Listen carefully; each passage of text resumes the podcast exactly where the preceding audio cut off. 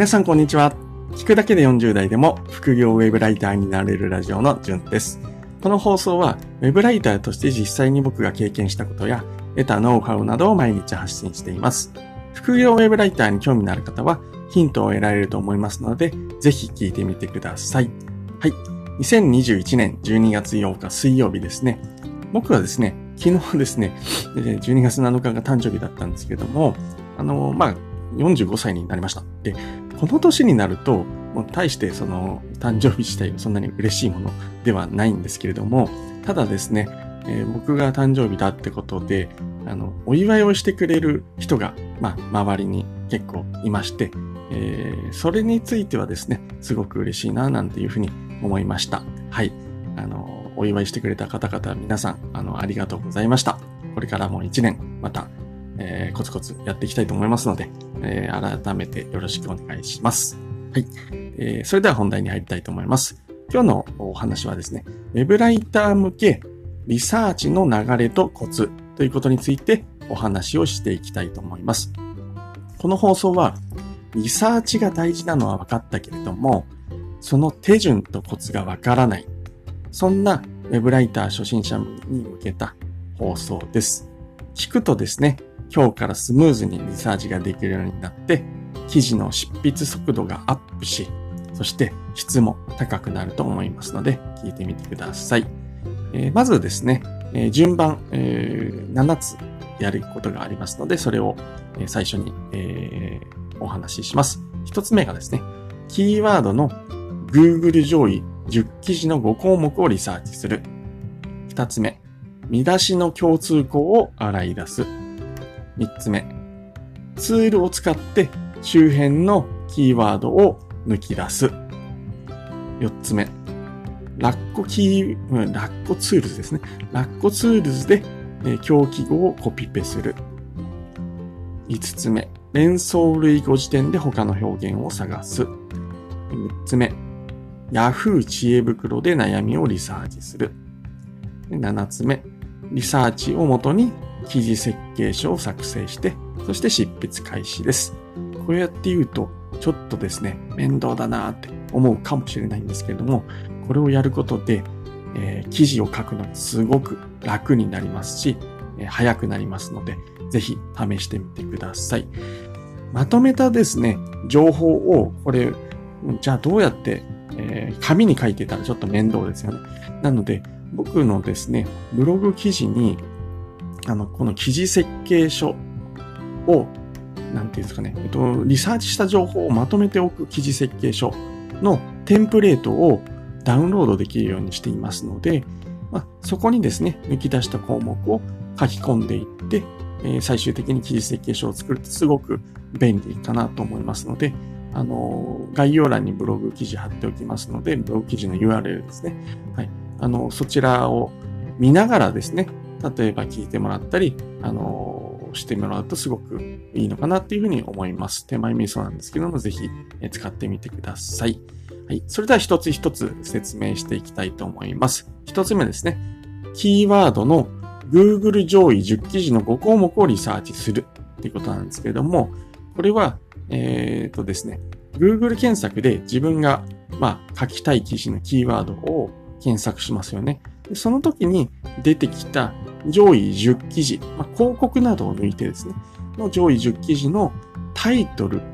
それと記事の中での読者の悩み、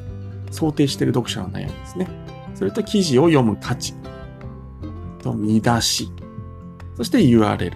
これらの情報を抽出してください。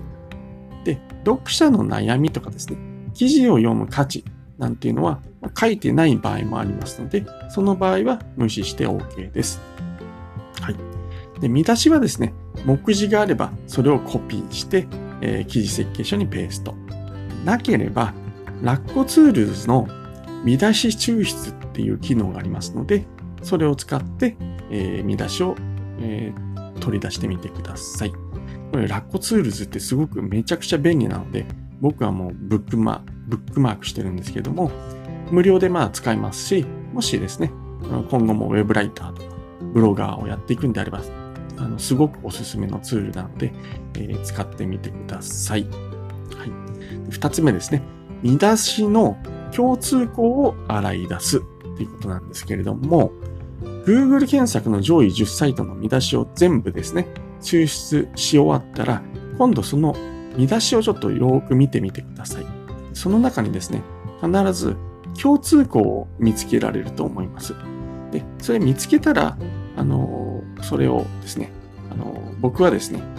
A4 用紙にこう、クリップボードを挟んでですね、横で書き出せるようにしています。まあ、方法は、まあ皆さんお好きな方法でいいかなと思いますけれども、まあ僕はこう、手でこうパーって書き出すのが、えー、便利かなっていうふうに思っています。これなんでこの共通項を抽出するのかっていうと、この Google 検索の上位記事の見出しの共通していることということは、これ読者であったり、Google が評価しているってことなんですよね。なので、それをですね、自分の記事にも反映する。そのために、そのメモをしておくっていうことになります。はい。これが二つ目ですね。三つ目。ツールを使って周辺のキーワードを抜き出すっていうことなんですけれども、これはですね、えー、Uber Suggest、それと先ほど話したラッコキーワード、もう一つですね、ちょっと英語で長いんですけども、extract people also search phrase in Google っていう長いですね。extract people also search phrase in Google っていうですね、えー、ツールがあります。この3つのツールを使って、まあ、周辺キーワードっていう話であったり、まあ、関連キーワードっていう言い方になるんですけども、それを抜き出します。これちょっとわかりづらいと思うんですね。例えばなんですけれども、ウェブライター、リサーチっていうキーワードがあったとして、まあ、これをですね、Uber Suggest とかですね、ラッコツールズに入れて検索をします。そうするとどうなるかというと、違うその周辺キーワードが出てくるんですね。で、実際やってみたところ、ウェブライターのリサーチというキーワードの場合、ウェブライター、リサーチ、コツ、あるいはウェブライター、リサーチ、時間、こういったものが抽出できます。はい。これらの、まあ、ロングテールキーワードをですね、え、記事設計書の方に、え、また落とし込んでおいて、後々参考にするという形です。これ、あの、先ほどお話したもう一つ、extract people also search phrases in Google。これもですね、えー、Google Chrome の拡張機能なんですけども、これも入れておくと、えー、Google で検索した際に右側にですね、検索窓が、えー、あら違う窓が表示されて、まあ、そこに関連したキーワードが表示されるっていう形になります。これらもですね、あの、読者が今言った、例えばウェブライター、リサーチっていうことを検索する際に、まあ、他にも一緒に検索したキーワードが、まあ、抽出できるっていうことなので、まあ、読者のですね、ニーズを把握できるっていうことなんですね。はい。なので、まあ、これらのワードをまたメモしておくっていうことで、後々記事を書くときの参考にできるっていう形になります。はい。四つ目ですね。ラッコツールズで表記語をコピペする。これ先ほど話したラッコツールズですね。これにはですね、表記語を抜き出すという機能もあります。はい。で、えー、これウェブライター、リサーチっていうのを、例えばラッコツールズで、えー、検索してで、左側の方にですね、表記語を見るっていう項目が表示されるので、そこをクリックするとですね、あの、この表記語、ウェブライター、リサーチっていうのの表記語が表示されます。で、例えば、どんな表記語が出てきたかっていうと、時間っていうのがすごく出てきました。他のサイトがですね、この時間っていうのをですね、見出しで16回ぐらい使っているっていうのが、出てきます。上位検索の要は見出しですね。はい。で、この時間っていうことが出てきたので、あ、なるほどなと。うん、ウェブライター、リサーチっていうことを検索する人の多くは、この時間に関しても、やっぱり何かしら、こう、悩みがあるんだなっていうのが、えー、想定できますよね。例えば、リサーチが遅いのが悩みだとかですね。もっと早くリサーチする方法ないのとかですね。あるいは、みんなはリサーチにどれぐらいの時間をかけているのっていう感じでですね、時間に関連する悩みが多いのかもしれないなっていうことが想像できますよね。まあ、そういったことで使いたいので、このラッコツールズで狂気語を抜き出すっていう作業を僕はしています。はい。で、次、えー、5つ目。連想類語辞典で他の表現を探すっていうことなんですけども、これはなんでかっていうと、表現の幅を広げるためですね。はい。同じ表現ばっかりだと、どうしても文章が幼稚になってしまいますよね。なので、えー、この連想類語辞典を使います。で先ほど話した Web ライターリサーチっていうことだと、まあ、Web ライターのあの連想類語はまあ必要ないかなと思いますので、リサーチについて、えー、連想類語辞典で検索してみます。でそうね、検索した中で、あの、まあ、類語が出てきますので、えー、使えそうな表現を、まあ、メモしておくっていう形になります。例えばこのリサーチで、え、検索してみたところ何が出てきたかっていうとですね、調査とかですね、探す、調べる、検討、吟味、探る、情報収集。まあ、こんな形でリサーチに近い類語が出てきますので、まあ、これらをメモしておくことで、後々ですね、あの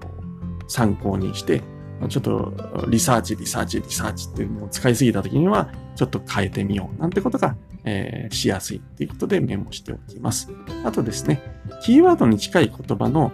ま、検索も、ブログ記事とかを書いているときに引っ掛けられる可能性もありますので、ま、そういった意味でも、いろんな表現を活用するということで、連想類語は使えるのかなっていうふうに思います。はい。で3つ目ですね。Yahoo 知恵袋で悩みをリサーチする。これはですね、Yahoo 知恵袋はまあ皆さんご存知ですかね。悩みとか質問を投稿して、それがですね、それを読んだ人が回答してもらうっていうツールなんですけども、あの、ここではですね、キーワード検索もできるんですね。なので、先ほどの Web ライターリサーチということで、Yahoo 知恵袋で、え、検索してみてください。そうするとですね、あの、その中から、あの、Yahoo 知恵袋内で投稿主の悩みとか質問がこう出てきます。関連してですね。ウェブライター、リサーチで悩んでる人の質問とかです。そういったものが出てくるので、まあ、それをまた、えー、使えそうなものを抽出してください。特に参考になるのが、あの、まあ、回答も参考にはなるんですけれども、どちらかというと、読者の悩みの方ですね。もうそれ、リアルな本当悩みになりますので、それを見て、自分だったらどうやって解決するかなっていうのを考えるんですね。で、それを自分の記事に反映する。そうすると、少なくともその投稿主一人に対してはすごく刺さる記事が書けるというふうに思いますので、ぜひ、えー、Yahoo 知恵袋を活用して、えー、読者の悩みをリサーチしてみてください。最後ですね。リサーチをもとに記事設計書を作成して執筆を開始しますということで、今挙げたものすべてをちゃんとリサーチをして、えー、記事設計書の情報をコピペできたら、あとはですね、もうタイトルを作って、記事の構成を作って執筆開始です。ということで、まあ、記事の構成の作り方っていうのは、まあ、別の放送で紹介したいなっていうふうに思います。もう先に知っておきたいよ。記事の構成についてどうやって作るのっていうのが気になる方はですね、ブログ記事はもうすでに書いていますので、えー、読んでみてください。ウェブライティングが遅い初心者がスラスラ書ける構成の作り方。5ステップで簡単という記事を書いてますので、こちらも概要欄に貼っておきたいと思いますので、気になる方は読んでみてください。以上ですね。え、ウェブライター向けリサーチの流れとコツということについて本日お話をさせていただきました。流れをもう一回だけ、えー、お話ししますと、一つ目、キーワードの Google 上位10記事の5項目をリサーチする。二つ目、見出しの共通項を洗い出す。三つ目、ツールを使って周辺のキーワードを抜き出す。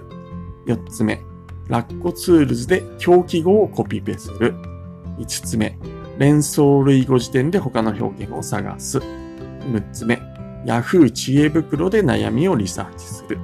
7つ目、リサーチをもとに記事設計書を作成して執筆開始です。はい。さらにこれ詳しく知りたい人はですね、あるいはちょっと放送分かりづらいよって方はですね、リサーチ時間で収入が決まる、現役ウェブライターが実践する6つのポイントという記事をブログで書いていますので、こちらも概要欄に貼っておきたいと思いますので、読んでみてください。本日は配信を聞いていただきまして、ありがとうございました。それではまた明日お会いしましょう。じゅんでした。ではでは。